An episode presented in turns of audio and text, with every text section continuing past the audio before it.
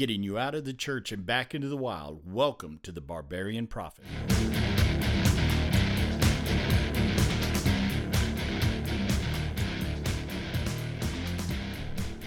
All right, as we continue on with our story with Jeremy, uh, once again, you're in part two of at least a two part story. I don't know. When you're interviewing Forrest Gump, would you stop with just one story? That's my question.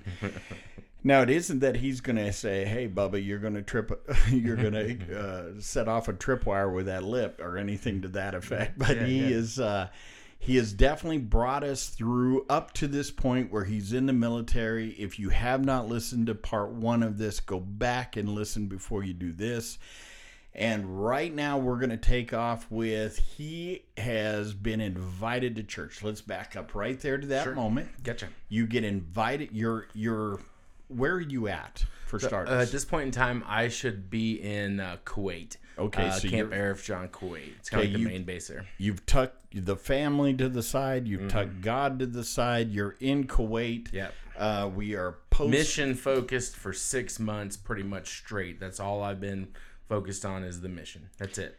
And you are uh, in the army, and you are part of. I always remember this with you, General Patton's army. yeah, uh, one of the one of the units we were attached to was Third Army, so that was uh, Patton's army. Yeah. Absolutely, Yeah. and that, uh, Sure that- enough. Dude, that impresses me. Yeah, well, Okay. I, I wish I wish it was more impressive. There's not that much to it other than a paperwork deal, but uh, but it was still, you know, it's still kind of a neat piece of history. It is you a know, piece of um, history to, to know that you were part of Third Army that uh, you know swept uh, Europe. You know, A- So, absolutely yeah. and and and you guys uh, you know when we uh, have soldiers in that in that mindset that truly understand Mm-hmm. history and they bel that is a belonging to something Sure, sure. you know and i mean it's just like the screaming eagles Yep. and and and in the in the core it, all of it you Mm-hmm. you grasp centuries decades and uh, you hang on to that history and you because you're becoming a part of it Yeah. Now you get invited to an even better army That's right. That's and right. you get invited to something that has even greater history That's right. and and that that is really Of winning, of winning history of winning. a history of winning a, history that he may have swept Europe uh, Jesus has swept the planet That's right. That's right. so uh, let's hit this you get Yeah. invited to church So one of my best buddies over there, Tom Choate's his name, and he invites me to uh, to church. And uh, I was saying how it just hit me like a brick that I hadn't even talked to God. I hadn't even, you know, I um he had, was there the whole time, but I, I just didn't invite him to this mission because I had my stuff to do. And uh, you know, one of the things is just a side note. We we do a men's ministry, um, and uh, it was a constant theme we talk about every Sunday almost or multiple Sundays throughout the year on how we just took control and didn't bring God into it. We just started handling it, right? Because that's what us men's do is we handle stuff. You know, in You know. in uh, the Book of Psalms, David says, "Oh, how many times I've taken my life in my own hands." Right. Yep. Yeah. That- that's what you're talking about. That's about. exactly what it is. So, uh, so I go to the church, and I mean, I'm just you know crushed, and uh, um, you know I've got a music background, so I asked you know if I can help. Like, yeah, we need anybody, you know. So, um, so I'm playing the drums for them on Sundays, and you know whenever we do any other kind of worship service, because sometimes when um, when units would come back, you know, we'd put on a special church service to help them kind of decompress from all the you know bad stuff that they had just seen uh, from the battlefield, and um, and so I'm I'm I'm playing the drums. If there's another drummer and we don't have a bass player, I'm playing the bass. If there's that's covered or we don't have anybody to sing, then I'm singing. You know, I ain't got a great voice, but you know, it's just talking in a different rhythm, right? That's all singing really is. Yeah, you yeah, know, yeah. You're just talking at a different pace. So you know, it, everybody can sing. You know, so That is true. So uh, so Every would, voice was made for praise. that's right.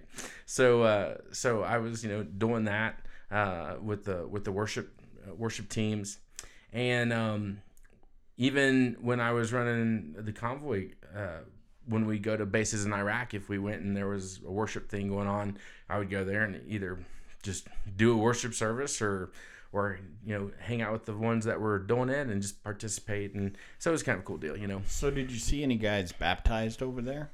so yeah so me and a whole bunch of guys actually uh, got I got baptized in the Persian Gulf and um, so it was really neat. I, I have a picture somewhere of it and a little certificate. Yeah. but uh, yeah I was actually baptized in the Persian Gulf with uh, a whole crew of, of other you know soldiers and stuff. So it was really neat. Some people were actually getting baptized in the Tigris River and stuff like that. But that was kind of a hot spot.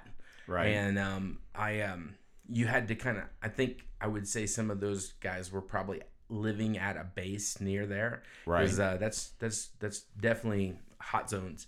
You know uh, we drove through there. I crossed the Tigris you know Euphrates uh, a couple different times uh, where we had where we had gone. But because we drove literally all around Iraq. You know I've Right. been um, almost um, the t- farthest north That's I went was Babylon, to man. Cre- oh yeah it was. Yeah and the ancient city of Ur and Yeah. a lot of lot of different yeah, things. you're you're right there in the midst of the historical Bi- stuff. Bible. yeah, absolutely. Mm-hmm. I, I mean that that is one thing that I know that several soldiers re- that have come home, several of, of my military friends that have come home, they say, "Man, you all you get a true feel for this if Mm-hmm. you spend any time in Scripture there at all, and you start looking up where you're at, you start to realize what up." yeah, yeah. It's just a it, you can really appreciate a whole different thing because there's still some uh, definitely some third world country to a lot of those places that we went. You Yeah. know, um, they're still gathering salt. Ladies were gathering salt from these areas and carrying it, and these Yeah. baskets of salt we'd drive by on the highway, and just different things that we'd see. And uh, but anyway, so um, so you know we take the convoy mission and you know we're doing some dangerous going into some dangerous places and um and you know god just filled me with courage and confidence and just the the the mindset that there was no bullet gonna you know touch me. And uh, like uh, one of the most memorable experiences of my life there was we they made these little uh, guarded compounds for fuel because you know Hummers can't go that far running you know as fast as Now they when you're getting three you know, miles and, to the and, gallon. and they're all overweighted with these up armor kits they weren't designed for you know so it's like you know so we're at this place called Sc- Scania and we're fueling up and um, you have to fuel up and leave because there's another convoy coming. There's just not space. And right when we finish fueling up, there is a firefight going on right outside the base. And I mean, it's just, you know, machine gun fire, things blowing up. It's on, it's hot and heavy, you know, and you could just see the look in, you know, the different guys' eyes in the unit of like, you know, we're, we have to go, we have to drive through that, you know, Right. with 30 vehicles, 36 vehicles, five of us are security vehicles, others are semis and now we're the you know, target. and we're going right out, you know. And I just remember this this feeling of confidence and just camaraderie and running around and you know grabbing people by their flak vest and shaking them and saying, "You got this. You're with me. We're gonna be okay. God's on our side." Slapping them on the helmet. Get up. Get fired up. We're gonna do this. Get your guns ready. Get your stuff ready. It's gonna be okay. Let's go. And so I remember that motivational feeling, and I'm getting chills just you know talking about Yeah, it. Just yeah. you know, reliving that time where, you know, I knew I was going into something hot, but I didn't have to worry about it, you know, Right. Because we're good, you know, and we just went out it. Nobody got hit by a bullet. You know, we didn't lose anybody in my whole company. That's Um, awesome. we had a, a couple uh, traffic wrecks that were bad.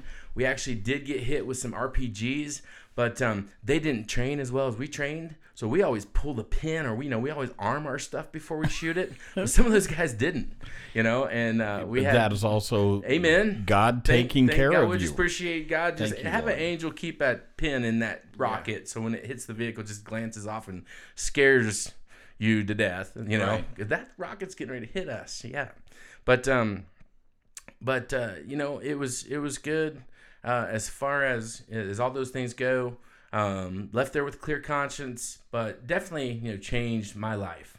You know, yeah, um, you've been to war. yeah, and um, come home to just a hero's welcome. Just thousands of people, you know, following us on our bus, and I mean, it's just like, um, you know, I'll back up just a little bit. When we left, Iraq, Kuwait is where we would have flown out from.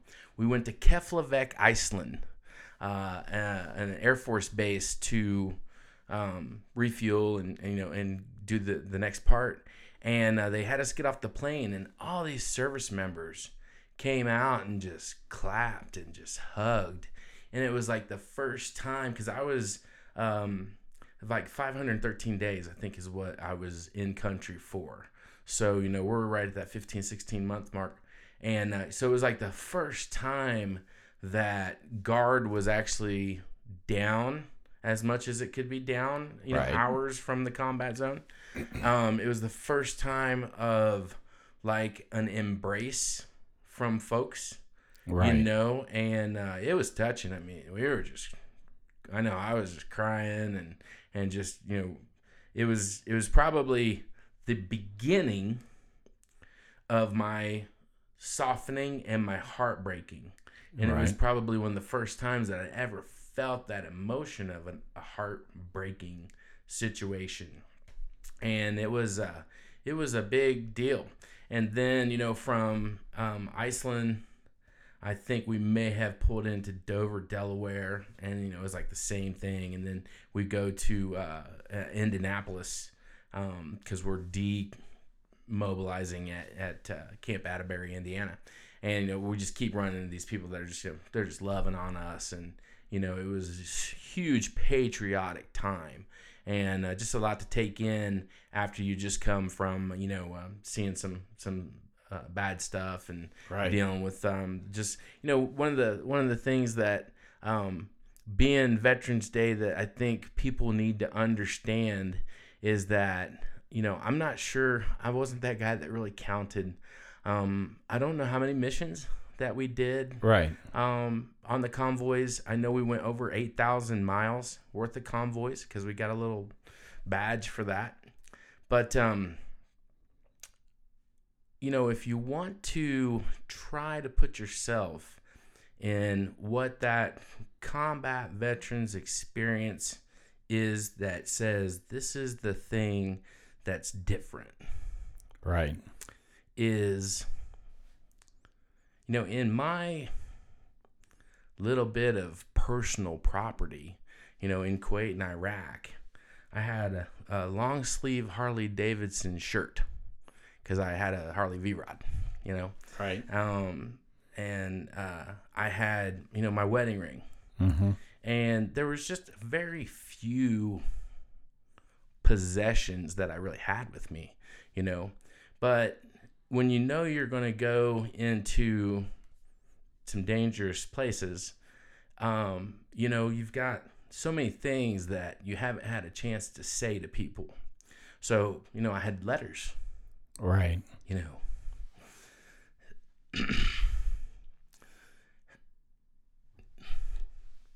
so just have to bear with me for a minute. No, you're fine, brother.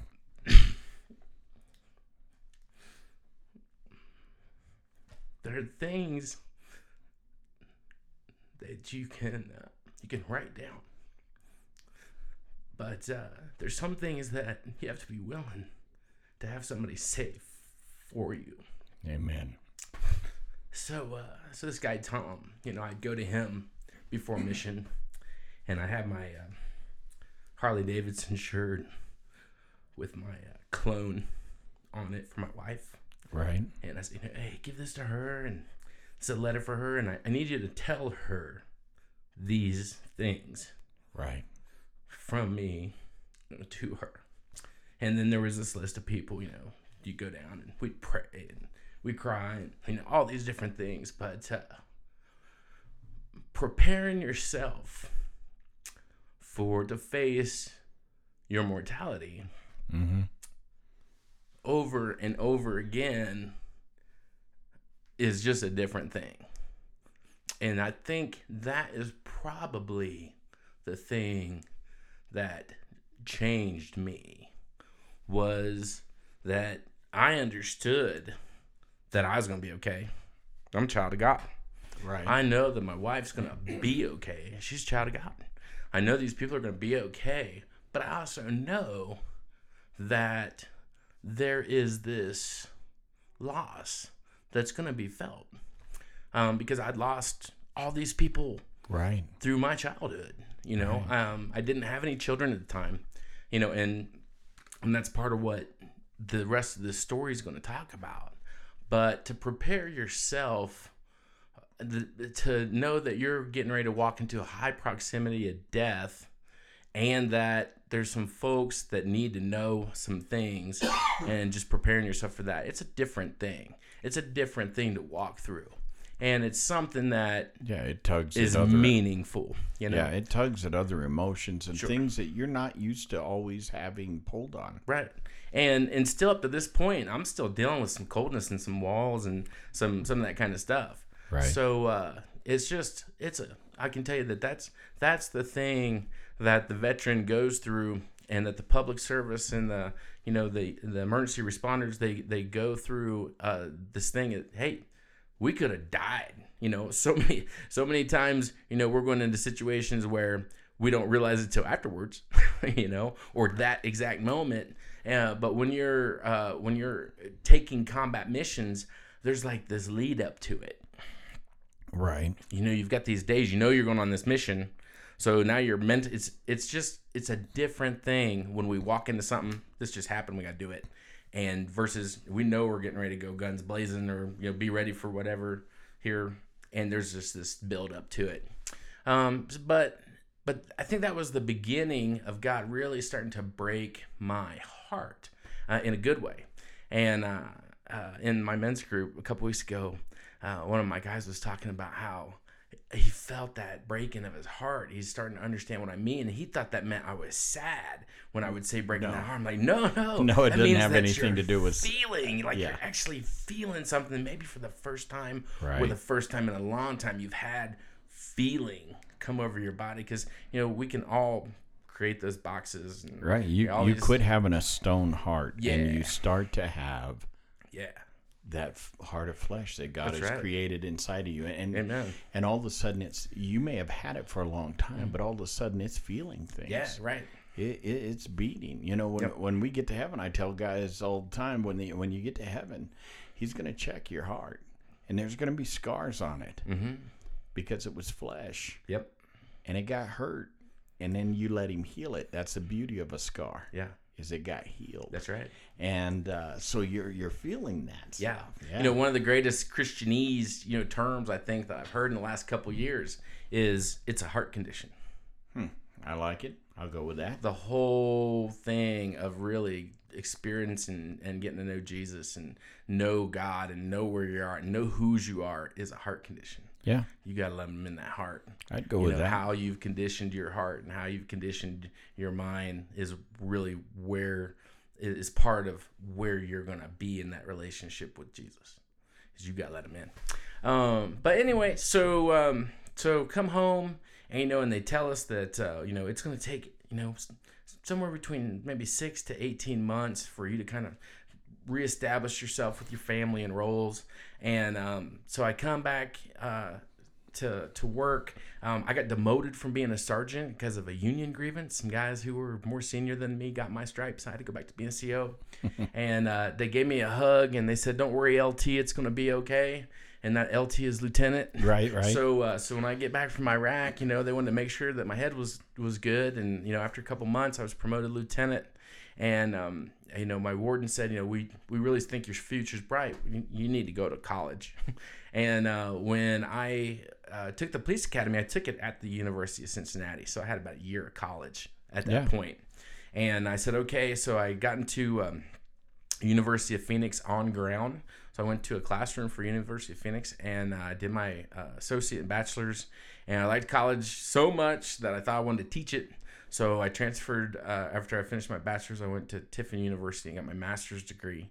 And so now I'm working full time at the prison, uh, policing a little bit, still in the guard, going to school double full time because while I'm at the University of Phoenix, I'm on ground and I'm online doing both so I could wrap it up faster.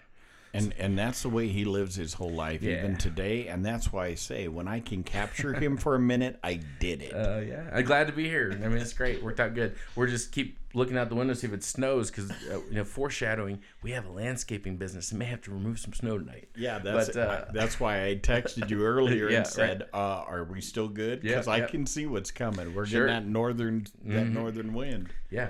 So uh, so anyway, so you know, I do this whirlwind of college, and you know, it's even harder on the family. So now, instead of trying to figure out our roles between Shannon and I and everybody else, it's like now I'm going to school full time, and more than that on top of it, and just never really got that chance to reconnect and just do all these things. I just I'm just a doer. I just jumped into new, the new doing mode. So I'm I'm newly promoted. I'm taking on all these responsibilities. Um, all this stuff's going on. It's just crazy. And um, I uh, you know we just we we experienced some some really tough times ourselves, and you know, we're hurting each other, and we're just you know, not being nice to each other and things are going bad in my marriage. They just are going towards a separation. There's just no doubt about it. You know, um, uh, one of the things that I had even got to the point to where I took the two most, you know, valuable possessions I had, my drums and my guns, and had them at a friend's house because I thought this was going to go bad, you know, and uh, and I, I, me and Shannon had a, a great just time of just talking and and confessing and just praying and uh, forgiving and conceiving a child all in 24 hour period we're pretty sure you Yeah, know well, and we just you know We, we're angry. Let's have yeah, a baby. right right but uh, but we just had truly had forgiveness and and just Yeah, just- that's the just, best part. you know we just let it all go and said you know you know we both knew that we wanted to be together but we just couldn't be with each other the way that that person was treating them, them Yeah. and the way that you know and it was it was two-sided for both of us I mean, we were both doing you know things that just weren't you shouldn't be doing Right. and um Yeah, I'd like to get her on here and get Oh, yeah. her perspective because Yeah. you run a thousand miles an hour all Mhm. the time with all this stuff. that's right That and you know here again. So let me ask you: in the college, and you got all this thing going on. Where's God in that in that part? And did he get set aside again? Yeah, I would say probably uh, for a big part once I got back in that yeah, you know, Yeah. definitely. Because it sounds like once Again, I mean, I'm going to church, Yeah, yeah. but yeah, you can. A lot of people yeah. go to church, Yeah, a lot of people you go know, to but church. that don't mean there's any anything else, you know, Yeah. and, and that's that's probably where I was. And there was, you know, I was uh, in and out of a relationship with God, I would say, because you know I was still having times and I was still worshiping and I was still you know active with music in the church and I was still definitely feeling connected and that's where I feel the strongest connectedness to God is when I'm playing the drums worshiping him. That's you know I told somebody today today's Sunday so we just left for church and you know they had told me that all the music was so good and you know I said hey I'm glad you liked it but you know I was doing that for me Yeah. you know right Yeah, I'm not You know? really. Yeah, thanks for Yeah, sharing and what appreciate I'm doing with him. Yeah, no, right? You know, Absolutely. and it was just funny, you know, teasing. But truly, that's that's what I'm doing. Is Absolutely. I'm doing my worship, and Yeah. if there's people there, great, you know. But yeah, if you were the only one showing up, Mm-hmm. Yeah. you'd be just fine. be just fine. But uh, so anyway, so we had this just great just day of just reconnecting and committing, recommitting, and just you know all this stuff. And um, I told her, I said, well, I've been, I saw this building out in the in the cornfield that's a church and i really feel like god's calling us to that place. So we drive that night over and see what time it opens 'cause i didn't even know what the name of it was. So we go to this church called fellowship of praise. It's in clarksville ohio. And just just rampant healing and Yeah. everything that we needed and we're just getting fed and it's just coming alive you know in the spirit and um and you know we uh recommit went down to gatlinburg recommitted our vows down in tennessee you know and just just started living the way you know married folks are supposed to live and treating each other better and just you know all Yeah. these things are just you know making this radical improvement in our life and uh, i got promoted again and um, i put on a suit and tie and my and my son CJ had been born, so he was about a year old, and I'm doing ugly work, right? Um, it's union over. I'm labor relations, so I'm the hatchet man. I'm the guy who fires people. I'm the guy who uh, oversees employee investigations. I'm the guy who is a hand of HR. I work directly for the warden and for one of the warden's bosses at the central office level. So I, I kind of am carrying a big bat, you know, to Right. um, my pen, you know, had some weight to it. And, um, and I'm seeing all this horrible stuff. I'm seeing oh, some things that I'm not agreeing with as well, ethically, you know, and that kind of stuff. Right. And um, I am being recruited to our central office.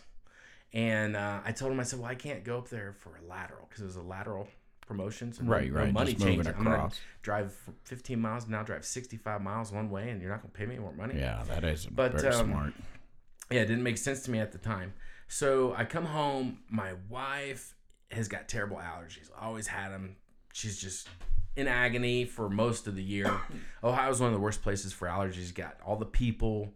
Um, you've got major highways, and then everything grows. About eighty percent humidity, so you got you know mold and you know everything's green and all that stuff.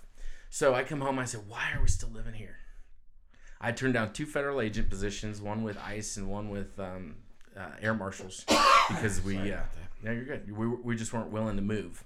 So I come home and I say, why why are we still doing this? Her and my son are both just miserable from the allergies. Right. And she said, well, I think I'm ready. So we, bottom line is we call the whole family together and say, let's let's move out west. Let's get up in the altitude. Let's get away from Ohio. Let's just let's just start over.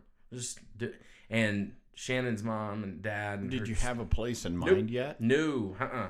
That was part of this. I bought pizzas and we laid out atlases on my living room floor. Okay. And uh, and I said, you know, if we moved out west, we, we wouldn't have to have this same problem, you know. Right. So uh, uh, so they're cowboys. They were team ropers and all that kind of stuff in Ohio. They had arena and horses and all this stuff. And they're like, well, we really like Cheyenne because they come out here to the rodeo. And I said, I'm down with Cheyenne. I don't even care. Where's Cheyenne? You know, You know, Right, I- right. I What rode- part of I rode- Canada is I rode that my in? bike- right. I rode my bike to uh, Sundance, Wyoming for Sturgis to go Sturgis, you know, Oh, yeah. a couple years prior. So we stayed in Sundance. So I know I'd, I'd been to Wyoming, and I, as a kid, I stayed with my uncle in uh, Malmstrom Air Force Base at Great Falls, Montana. So I'd been out west for a few weeks. I was out here for like six weeks. So I'm like, yeah, cool. So we start taking. We're going to take four years. We knew we were going to try to have another child, and we'll make sure everybody's healthy before I just quit my job of you know what's going to be 20 years. I'm promoting, going up all this stuff. Everything's going good. Great job, great pay, great benefits, and uh, but I don't care. You know, Right. We'll you just- you want we're- something different. you know, I feel like I feel like you know, it ends up becoming that we feel very much that we were called. We feel like this church fellowship of praise was part of our training and preparing us for what God was going to bring us to here. Okay. Because like when we had our own kids, um, now we're back uh, hanging out in preschool and nursery with our kids because we didn't want to leave them alone. We're just those people that we don't just leave our kids with with the person that we don't know. You know, Right, just, that- it's just our thing. Everybody's different, not judging, just saying it's just not not our thing. You worked in prison system So you know, for a I- I've seen a lot of bad, bad people, and um, so uh, so anyway, so you know, we're getting active in preschool and, and nursery and all this stuff, and then um, we drive out here, and just a couple weeks before we go uh, to visit to see if we like Cheyenne, Shannon saw this thing about Casper. And I thought I was just going to get another government job, and um, my master's is in Homeland Security, so I figured I'd jump on something training or you know law enforcement or something out here. Right. And um, she finds this thing for Casper and says, "Well, we should check out this Casper when we drive up." I'm like, "I'm down with Casper. I don't care. You know, let's look at that. Look at it." So we go to Cheyenne, and there's no place in Cheyenne that we feel settled. Like this is where we could live. This is the place to be.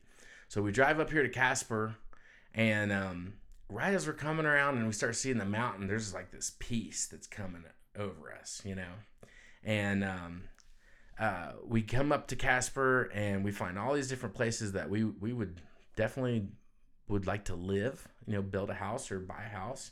And uh, the mountain's beautiful, and the people here will just talk to you. I mean, we're talking to perfect strangers for forty minutes, you know. That Uh, is one thing about so, Wyoming. I mean, it's is- just it's friendly, Yeah, and it's you know? very different in Casper than it is Cheyenne. It Cheyenne's- definitely is. Cheyenne it's a great place. Yeah, it, for sure. It is, uh, but there's a lot of people that they spend so much time working down in Colorado that they bring some of that mentality home with them. Yeah. So um so anyway, we feel really rooted here and I go we go to the Eastridge Mall and we uh one of the guys there is doing security and uh, you know I'm still you know, full law enforcement and all that stuff, you know. So I go to him and say, "Hey man, this is me. We're looking at moving here. I'm law enforcement. What's the security law enforcement stuff like?" And he's like, "Oh yeah, it's good community. You know, good relationship with with cops and. It's all good." And um, I'm like, "Okay, cool." So we run into this guy three different times while we're at the mall, Okay. right? And every Yeah. time we see him, we talk to him. His name's Thomas road and he lives here. He goes, uh, he he asked us. He said, "Well, what kind of church?" He's like, "I go to a church with a really strong worship." And I'm like, "Oh yeah, what what what is it? You know what's up?" He's like, "It's called Hope Church." I'm like, "Oh yeah, cool, man. We're like that. We're down with the worship." I said, "I'm a rock drummer, you know." And uh, keep that in mind, rock drummer. That's because that's how I would classify myself. I'm a rock drummer, you know, with some jazz influence. I would And- I would classify you as that. As well. Okay, thank you, okay, thank yeah, yeah, I'm in. But uh, but uh, he's like, yeah, you should come Saturday night. I'm like, well, we're actually leaving. But uh, you know, we told him. I said the, the biggest thing we're gonna miss in Ohio is our church because we just found this church is just like it's it it just is what we needed, and, and it was a it's, it is a great place. Uh, Pastor Matt Morgan down there at Fellowship Praise. So uh, so we start following Hope Church from Ohio for a year before we move out here. Oh, that's I didn't know that. Yeah, so we're because it's the only thing we knew. So um, so we're getting close. Um, the kids are doing good. Uh, we you know are looking to sell our house. I'm figuring out that we're also looking at starting a gym here in Casper, but Casper's got a lot of gyms. It does So we a lot of decided not to do that. Everybody that works out decides to open a gym. Right, right. Yep. I think that's how it works. So, uh, so after I took this promotion at, at our central office, and I was a trainer at the academy. I was a supervisor there, and uh, we helped rewrite the the how we taught things. So now I'm driving the 65 miles one way because I needed to know that I could drive. I never had to drive for a job. I didn't know what it was going to be like, and if I'm going to move my family 1,300 miles, I need to make sure I can do this. You know, Right. right so right. Uh, bottom line is, is um, after a few years in HR, I realized that if I had my insurance license, I could come out here and we could just make it happen. So I get my insurance license, and um, I uh, I fly out here and interview with some companies, and uh, uh, I go through eleven houses in a weekend and say, okay, we'll take this one. You know, and bought a house while I was here, Right. And um, my wife didn't even see it. I'm just like telling her about, How it, like, nice yeah, I think you? you'll like it, right? And I'm sending pictures and stuff. And uh, Here, I'll take yeah, you through yeah, a virtual seat. So, Look, this is where you know- you'll sleep, honey. This is awesome. so you know one of the things you're talking about Shannon is Shannon is like she understands. Like she gets it. Mhm. Like she puts her seatbelt on. And- Sometimes she has to pull the thing down, you know, like on the I'm roller married coaster. to a very just like woman. just long for the ride and you know i'm going to support you and do my part and i'll figure out what my part is and you know she's a big piece of how our businesses can do what they do right? So, yeah, uh, yeah, yeah, because she is, she is definitely that is the very first impression I got of Shannon when I met you because I met you outside of Hope Church. Yeah. And they had said, "Hey, Bert, that guy's been in corrections before. He because I do prison Mm-hmm. ministry. I went and talked to you a little bit about it, but I, you know, you were like, yeah, we'll talk about it. But I Mm-hmm. could see in your eyes, that's not your area, yeah and it's not. maybe You- you- someday Maybe someday, Yeah. but in that moment, I knew I was like, no, he's. I need to find out more of his story. And as I went along, I'm like, I, yeah, if he ever wants to go, he's more than welcome. Mm-hmm. But but his calling, he's build, he's a builder of men, yeah and that and that's what I still see you Mm-hmm. as. Uh, and I know that for a fact. Yeah. I mean, because that is what you do is you Well- build up Christian men to recognize that Christian men are not soft, um, cuddly. Yeah. They are meant to be true men. And, and I mean, not in a Christianese kind of way. It's a, uh, it's okay to have emotions. It's okay to have all that stuff. But yeah, that's something that I recognized in you within that first little bit that I seen you. You you live your life very open. mm-hmm. So there's it is what it is Um, the good stuff I've done, I did. The bad stuff I've done, I did. Yeah, You know, yeah, and, um, changing that, and moving and- forward. Yeah. So you you look through eleven houses, bam, you buy one. Wife goes, thanks, babe. Bright color, I think. No. So that's the next part. I'm glad you said that. So she starts calling painters in Casper because she wants the house in Casper painted the exact same color as the houses and the rooms at our house in Ohio. So the kids kind of have like this A transition thing, that's very smart right? on the She's wife. brilliant. I'm telling you. Wow, so that's great. So she's talking to a painter, and uh, uh, comes to find out he goes to Hope Church.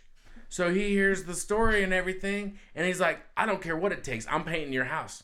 I'm bringing my mom in. We're gonna paint it tonight. I can't even. I can't. I don't have time to do it. We're gonna do it. We're gonna paint your house." So I'm like, "Cool." So uh, so we move. So I, tell my I get back from from my trip out here. I come in. I tell my boss, "Say, listen, um, you need you need to understand. I'm gonna resign. I'm leaving the position because I hadn't told anybody. Um, you can't share things uh, in some jobs because it will come back to bite you, or you know, if things didn't work out, then I may, you know, Yeah, yeah, you're- whatever. I just hung- I didn't tell to dry. I didn't tell you know, like I told three people about this idea of Casper or Wyoming in general. Mm-hmm. That's it, and there were people that I could go to the wall with, if you know what I Mm-hmm. mean, the, the wall. If you've been to a wall, but um, uh, so there, you know, now the people are like, "Are you okay? You're gonna quit twenty year job, and move to Wyoming? Do you know where Wyoming is? you know, you're right. Part of Canada's that? Yeah, right. I'm like, no, it's great. I'm great. We're good. And um, so I just quit, and uh, we move out here, and uh, I met with some people before I left because I, I I thought I felt like God was moving in my life, but I wanted to make sure for sure that it wasn't Jeremy that was moving in Jeremy's life. It was God, and I brought my pastor and I brought um, um, my preschool teacher from Ridgeville Christian School and the principal who had reconnected through this church in our family. And I, I brought, they came over to the house before we left, and I said, Listen, I feel like I'm getting called to do something. I don't really think I'm pastor material, but I feel like God's calling me to do something. I don't know what it is. I said, I just need to hear, you know, what, what do you think? And Ron Munerspaw was the principal of the Christian school. And he said, he's, he got a big smile. He said, listen, there is so much work for the layman to do. Like, you don't have to be a pastor. You don't have to feel like that's your thing. He's like, if you just go and you just do, it'll all work out. We have this tendency to think that every position is a pastor. Yeah. You know, there's there's a move when we when we read in scripture and it says that there are the apostle, the prophet, the evangelist, the preacher and the teacher. People always want to rush for that preacher job and they always want to rush for an authoritative job or a uh, the prophetic or they want to just get up and talk and move on. Yeah. But there's such a need for teachers. Yeah. And a teacher doesn't always need to be in front of a classroom. A teacher needs to be that person that comes alongside of you or comes along a group of people and pushes them forward. And everybody is that person. Everybody. You know, you may not be called into that specific position, but we uh, Christianity as a culture has made this tendency to where it wants to put everybody in a pastor's role, and not everybody is meant to be a pastor. That's right. But all of us are meant to share the gospel, Amen. Yep. and, and that's what what he's Yep. telling you. Is that mm-hmm. right? Yep. And he's just telling me that if, if I just stay connected, that I'm gonna I'm gonna figure it out. I'm gonna you know get to know it. So uh, so we moved to Casper. Boom, we're here. You know, and like our first week here, Hope Church was still meeting in the Restoration Building. It was their last weekend there. So we pull up and there's like a yellow Ferrari and a Porsche and like all this you know stuff, and we're like. What is this? You know, we didn't- Rentals. No, we, No, I'm rent- just kidding, it I'm was. No, kidding. it wasn't rentals. So you know, we're walking in with these like, what is this? And we get there, and like the worship team, because it's their last time there, they go through like all these original songs that they wrote, because Hope Hope has written all these original worship songs. So we're like, oh yeah, this is cool. You know, we're digging it. We're just sitting there in a pew, like you know, outsiders, because we just moved there. We just literally have been in Casper for hours, you know. and um and it was nice and it was welcoming and it was it was good and we were digging it and um we go to we leave and as we're walking out the door fred bruner the pastor comes running out the door. And he says hey hey hey folks hey i'm supposed to meet you. And That would be a Fred moment. and right right for sure. And we're like oh yeah hey you know so we introduce ourselves. And um and that started a really beautiful friendship. I was hanging out with him this morning. And um uh and so you know we we get here we start the business. I find out i really don't like insurance you know it's just not my thing you know? Some guys can do it it's just not is i mean i sold it and we did okay but i didn't like it. I felt like the insurance guy like in a not a good way. So that wasn't a very long lasting thing. Um but I got involved with some different stuff and and you know I went, went back to oh hey you know I know how to landscape and all this stuff worked out and we ended up starting this landscaping business and we've been you know just blessed God's just really taking care of us and our business is doing great and with all the training with the military and army stuff and all that and the law enforcement stuff I'm a trainer and all these things so the training business is going good we're uh, getting ready to open up a detail shop we got another project coming and just like all this stuff but after I first get here I feel this calling to learn more about this Wyoming rescue mission. Right. You know, Yeah, so you, I, uh, I just was like called straight into just having to meet some people. I get called in. I feel like God says you need to ask them what they need. So I go and I meet with some guys from the mission. I go, so I heard you need something. What is it that you need? And they're like, we really need somebody to run this project because we got this 10th Avenue North concert coming to town, and we don't have a person to run this project. I said, okay. So I go and talk to them. They hire me to run this concert. First time I've ever done anything like that with a nonprofit. I mean, I've done some different events, and we're involved with nonprofits like that. Right. And our, our rescue mission is different than anyone Oh yeah, that I've ever seen anywhere. sure. And I, I honestly, I never had any work with any kind of rescue mission. I don't want to paint this picture like I'm this guy. I'm not. I just heard about it. Right. You know? Yeah, yeah. And- you uh you came alongside them, but you that's definitely where God needed you in that moment. Yeah, so it was really cool. So I learned about nonprofits, and you know, um, Brad Hopkins, the uh, uh, executive director over there, you know, he was we were really gelling, and he got me trained in a bunch of things, and was just you know. Um, uh, we just worked really well together, and uh, so I spent a year with them on top of the insurance and you know getting other things going. And I told him, you know, I was only going to be able to be there until it was time for me to go because I, you know I'm definitely business focused on starting my business. So uh, after a year, I did um, a few different events with them, and I learned about fundraising, and it was really cool. And uh, we ended up starting, you know, our landscaping business, and it, it really has taken off. But I got this, I got this real being drawn to fundraising and enjoying the development side of helping a nonprofit. So I've helped some other nonprofits, you know, along the way, and you know, uh, either in a co- consultant basis or just trying to, you know, just help them, talk to them, and you know, help them decide what's what they need to do a little different if they're willing to, you know, do things different. So, uh, so everything's going good. Um, going to Hope. Fred starts this program called the discipleship program. So we take on um, a few different guys, and from day one, uh, the discipleship program we did, we met before church mostly, um, and some of it was the whole premise of the discipleship program was to if we could have more Christian men in Casper and we could develop more Christian men, how much stronger would the city be? That was the basic premise of the discipleship program was just to build Christian men. And in the discipleship program, um, some of us were there to be a part of that group, and some of us were there to start our own group and uh, and go from there. So I did a year long internship with him in the discipleship group, and then I split off and started my own group. W- under that discipleship program. So I'm kind of in two groups right now.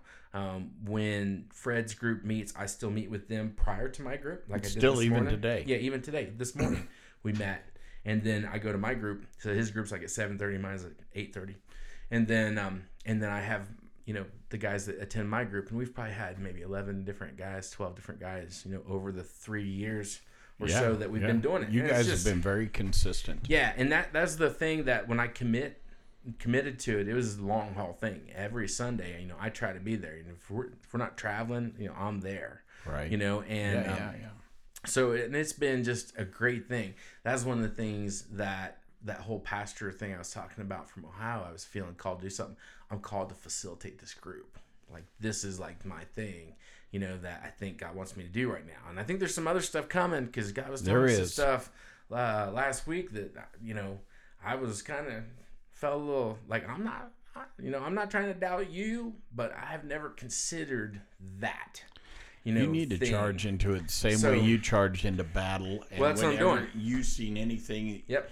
Yeah, you just Yeah. need to jump right on it because he's got he's got such a huge plan for your life. Amen. But it, it isn't necessarily always for your life. But he needs you to be a part of so many men's lives Mm-hmm. that where they look back, just like you start mentioning very specific people that helped you along. Yeah. there is going to be a whole collective of men when you get to heaven, uh, of men and women, and that are going to line up to say thank you. hey, you know, I I try to be humble. I appreciate that, and um, and you know, uh, you know, one of the things that I do in all aspects of my life is I look at this as a team. Mm-hmm. You yeah, know, that, that's and all your training, all means- that stuff Yeah, comes in, and and they need that. yeah, That's something missing in the Christian life. Mm-hmm. We have uh, we have developed, especially here in Wyoming. I don't know where it is in other places, but here we get very independent yeah, thinking. yeah, yeah. Yeah. If you irritate me, I just move away. Mm-hmm. Yeah. I just that that's I mean, we look at my place here, it's two and a half I'm acres. subject to that too. Yeah, we're Yeah. Mm-hmm. two and a half acres big and I'm like, why did I why am I so close to my neighbor? He's almost an acre away. I Right, right. should have built further that direction. yeah, yeah, yeah. I get it. Um, you know, it's like I I feel like we're all in this together in the way of there's gonna be some bad times.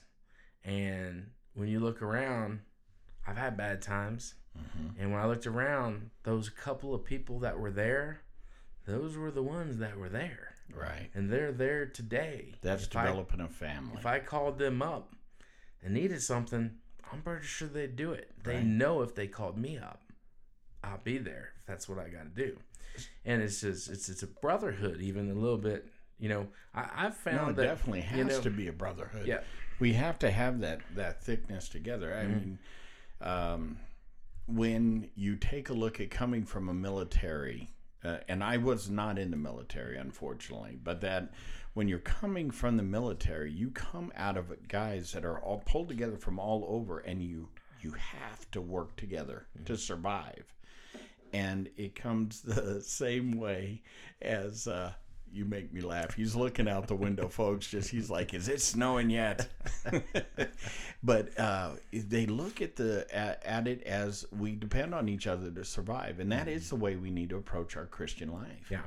So yeah. So What- you you went to the mission. I got to catch you back Go up ahead. in Yeah. here. Yep. You you go to the mission. You do some stuff for them. You end up very strong involved in Hope Church. You don't currently attend Hope Church. No, no. But you're still just like me. We're connected to many churches Absolutely. Yep. and we uh, we don't see ourselves as um, separated from them. We're just not attending there at this time. We're Exactly attending right. in this other. I attend uh, Restoration at this point. I have attended Hope. I love Hope Church. Yeah, me too. And, and uh, you attend actually at River of Life, Right. Mhm. With uh, a very good friend of ours, uh, Wes Cannell Yeah, absolutely. and and uh, we don't and all of these guys this is the way it's supposed to work Mm-hmm. all these churches get along we're not out here uh, jumping ship from place to place we're supporting you're actually there doing music Yeah.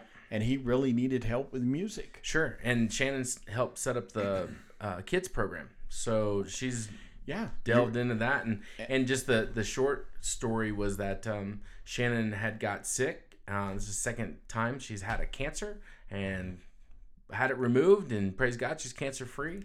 And um, uh, we look at it things a little bit differently. Both times that we had cancer, you know, um, we talked and we prayed and, and I said, you know, we're not scared of cancer right yeah because we it's not taking over our life. Right. And it's a we when it's, situation. When it's a when it's time for us to be all upset and all that stuff, we'll get upset. But right now we're in fight mode.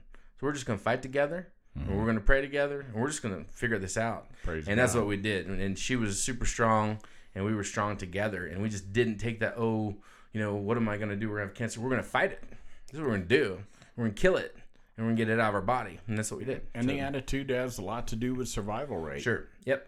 Yep. I mean, if you you take the woe is me, it's going to be woe is you. it just makes it harder. But uh, but when she got sick again, um, she had her kidney removed, and uh, we that's when we kind of stepped back from hope because we were really active in things, and uh, we started just kind of checking out some different stuff. And my I was playing with a band called Cleanse Soul, uh, and uh, we played at River of Life for um, for an event. And when I was there, I just felt like God said, "Hey, hey, hey, you're supposed to be here." Um, maybe I didn't make it clear in some way. I don't think he told me before, but he was like, I just felt that presence, like I'm supposed to be at River. So I told Shannon about it, and I told the band members too. I'm like, hey, you guys better start praying. God's, I feel like God's telling us we're supposed to be here and do something. And uh, so we came in, we you know we talked to to Pastor Wes and and said, hey, look, we're gonna start coming here. I feel like God's told us to come here, so we're here. I don't know what we're gonna do or what you're supposed to do. But we're here. We're here to help. If you need something, run it by us, and we'll, we'll try to do it. You know, whatever it is. Because at that time there was no worship team. No, there was have a worship team. plan. There was just like uh, they were doing video worship. You Yeah, know they were doing what they what they, what they could do. You know, Absolutely. and uh, and they end up bringing in uh, Philip and Carrie Derby, which has been just great. And we've Yeah, all got awesome. and we got more Scott Harris and Jim Stingle and Melody uh, Canal and all these people that are you know helping Sting- and Stingle's an insurance guy. he's an insurance guy. Yeah, and so, he, but he is also a very good musician. yeah, so it's just been you know, and it's just been a, a, a really great thing. But uh, you know, one of the things I was going to tell you when you were talking about how we as the church would get these separations. Well, you know, I had a new director come in when I worked for the state, and uh, he said, "I'm getting rid of this division of parole authority." Right? He's like, because we don't need divisions in this department Ooh, that's good. they are part of this department and we're going to remove anything that's a division and that's something that's always stuck with me is that what kind of divisions have we qualified in our life and our community and our thing that well it's okay because it's a division. Well no no no. There's never a t- okay time when there's a division.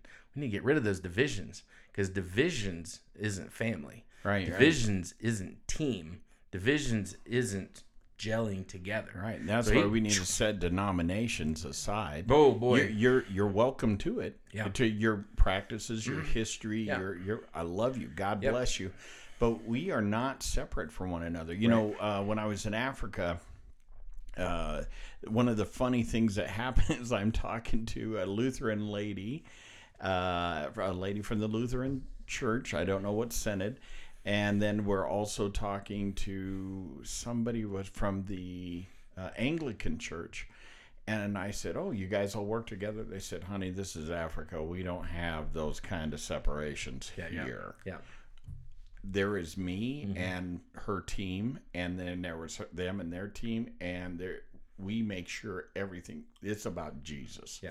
And that is what it needs to be. That's right. So, Amen. That's thank you. That is a great word. Yeah, so you know, one of the things that I- I'll tell you is that um, you know I don't I don't take any shots at other denominations No need to. and and any of that kind of stuff.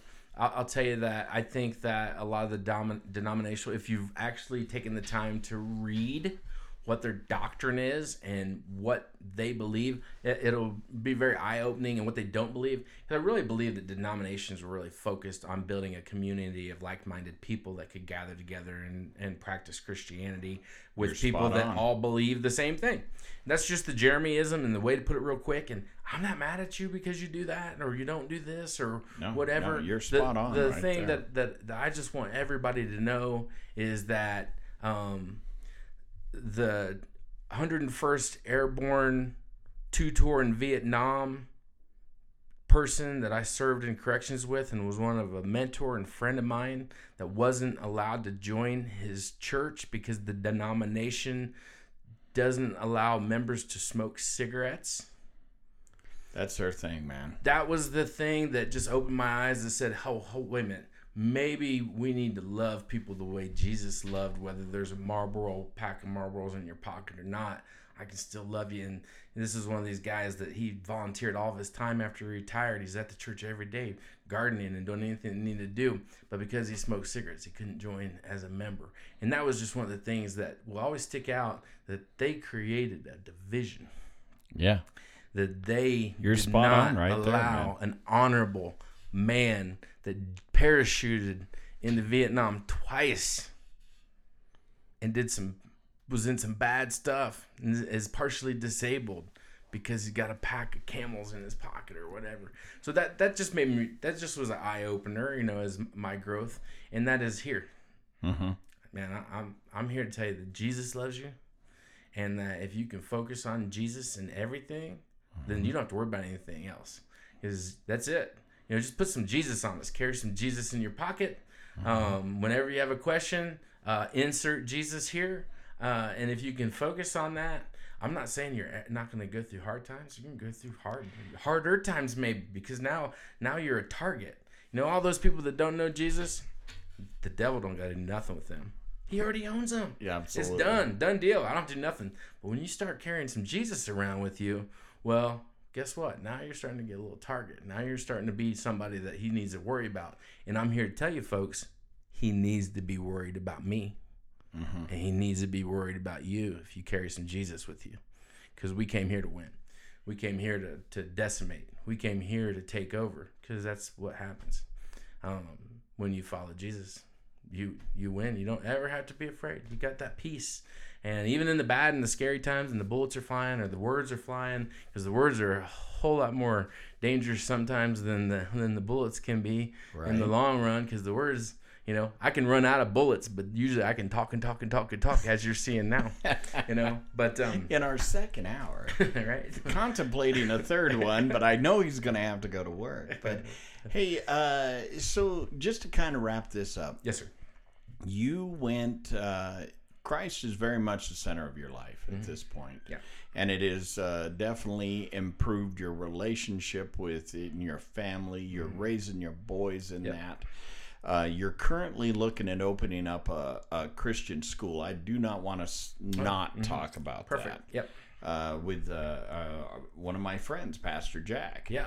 And uh, so, very briefly, I'm sorry. I know if you guys can hear my granddaughter crying in the back, my studio is located in the house, and uh, my six month old granddaughter is uh, giving her grandma a bad time right now. So, but. Uh, that's my life, so that's I know you're good with that. so. Absolutely.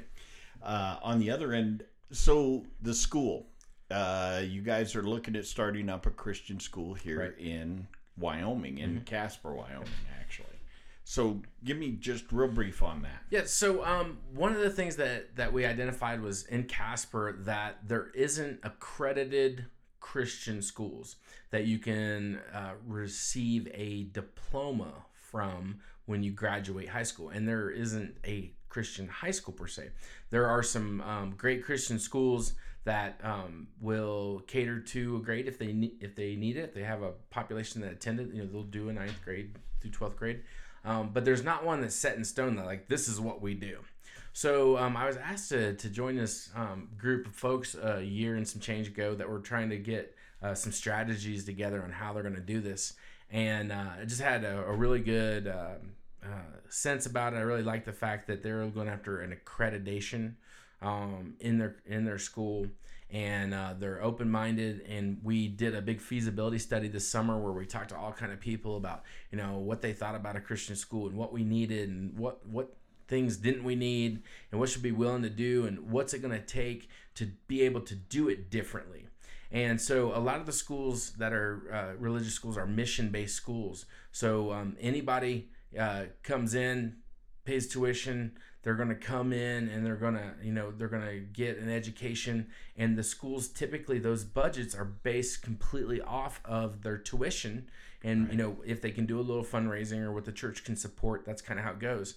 And what we're trying to do is create a school of excellence and have a covenant school where we actually uh, can generate some development dollars to help take it to where we have certified teachers that are making a uh, competitive wage with the school district and um, actually be able to produce you know a diploma. And if we have college prep then we can go towards college prep and be with the BOCES program where they can go to Casper College as they attend the school and basically be able to offer a full fully fledged accredited Christian junior high and high school. We're trying to start at sixth grade and ninth grade in the fall of 2020 and um, and add a grade each year is what we're looking at right now. Mm-hmm. And uh, we need support, so uh, you can go to CasperChristianSchool.org to find more information about it. But um, this is the big project I've been working on for the last year. Right, and I'm that's exactly what I wanted you to do. I wanted you to mention that uh, so they can look that up. So one more time. So it's CasperChristianSchool.org. Um, there's also a private group on Facebook that's going to be coming uh, that you could uh, request to be a part of, and we're going to be bringing all kinds of different fundraising and more awareness to the uh, to the city because you know we've completed our uh, feasibility study now, mm-hmm. and uh, we're uh, we've already got some people we've been talking to about you know fulfilling positions and, and everything. So Excellent. Uh, you know, actually, when I heard you guys talking about that behind me the other day, I sent a text to my little brother immediately. Nice. And my little brother, as you know, mm-hmm. is a school teacher, has okay. been a school teacher in the past. Gotcha. And uh, I hear people all the time ask me why my brother quit teaching school, and it's because he did not agree with the curriculum yeah. that was being taught. And we cannot continue to send our children to, uh, you know, you cannot, you, you can't send him to Nero and not expect him to come home a Roman. Mm-hmm.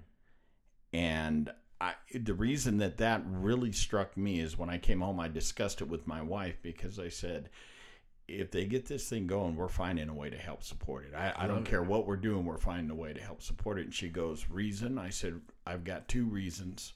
Mm-hmm. That's right. I got two. I got two grandchildren. You've got children. Yep. I I don't want them educated mm-hmm to hate Christianity. Right. And to accept everything of the world mm-hmm. without hesitation. Yep. Uh, they're indoctrinating our children when we need to be educating our children. And uh, I don't want to get on a political soapbox, sure. but the truth of the matter is, I respect what you're doing there. And um, that, and at the end of your discussion there, I was like, "Hey, dude, can you yep. come, can you come and talk? Because mm-hmm. your your life story is one that it definitely needs told. Uh, oh, thank you. And your your commitment in our community, I, I feel blessed that God called you to Wyoming.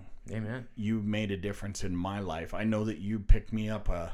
a a couple of times when I've been dragging on the yeah, ground, yeah, yeah, it gotten smacked in the face a little bit and had uh, had my world rocked. And uh, and you were there for me, and I appreciate okay. that. But you know, the other part of this is we uh, we are truly looking at, at when I look at you, I, I what I see is what a Christian man is supposed to be: a person that is strong, able to stand up for themselves, not afraid to uh, take on new challenges, not afraid to pursue what God has called them to, but also the whole time understanding that uh, it could be a little frightening. Yeah. But uh, so if you had, uh, being that this is the week uh, uh, Veterans Day and uh, returning home veterans, mm-hmm. what would you, what would be the key thing you would tell them how to leave the war zone? and and come home to a family and reconnect with God or even I, I, I can tell you right now that I know my brother Ethan, and I know he's listening because he tunes in to us every week. Yeah. And uh, he is over in a, a combat zone. Mm-hmm. That's all we can say. Sure.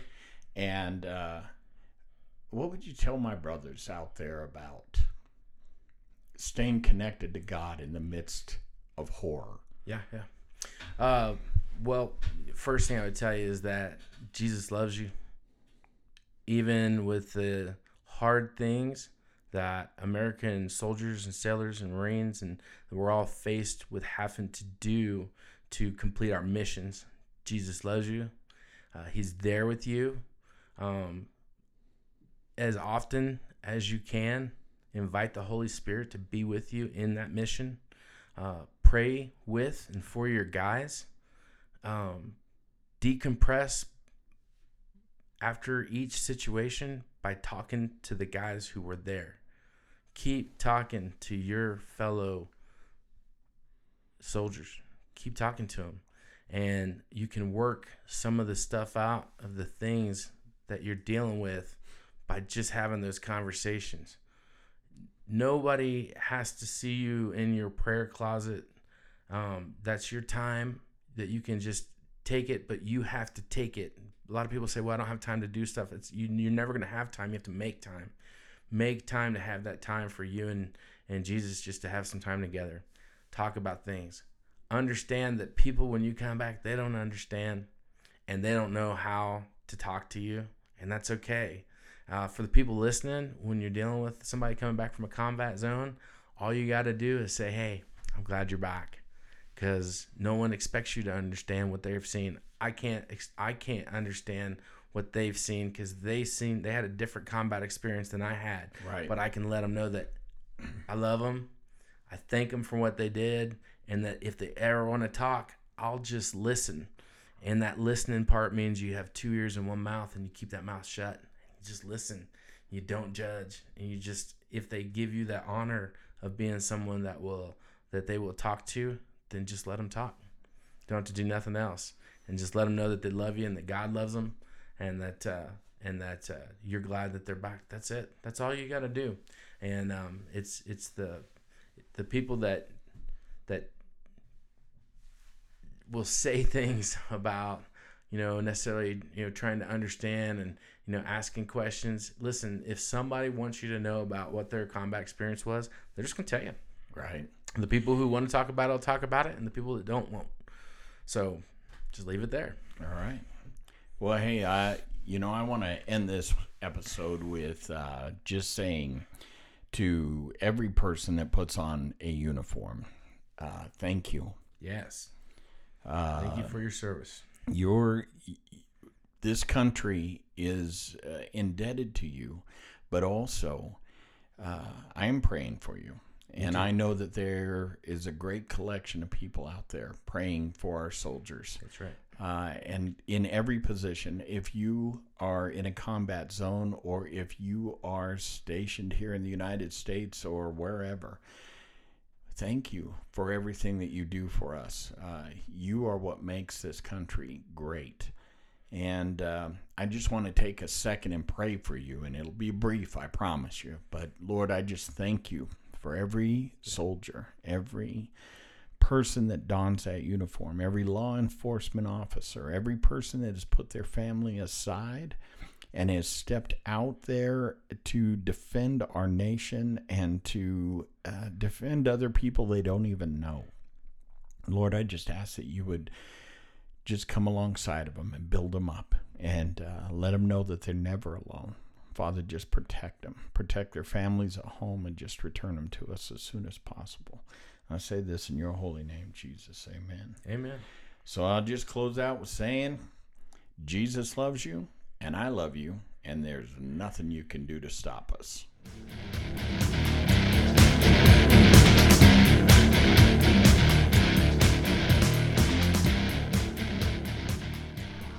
You ever notice how some of your employees show up and they're a little red in the eyes and maybe smell a little funny, and it isn't necessarily because they're not wearing deodorant? One thing I think you maybe ought to do is call my friends over at Rocky Mountain Drug Testing here in Casper, Wyoming, and serving the Rocky Mountain region. Their phone number is 307 315 5858. Give them a call because they're waiting on you.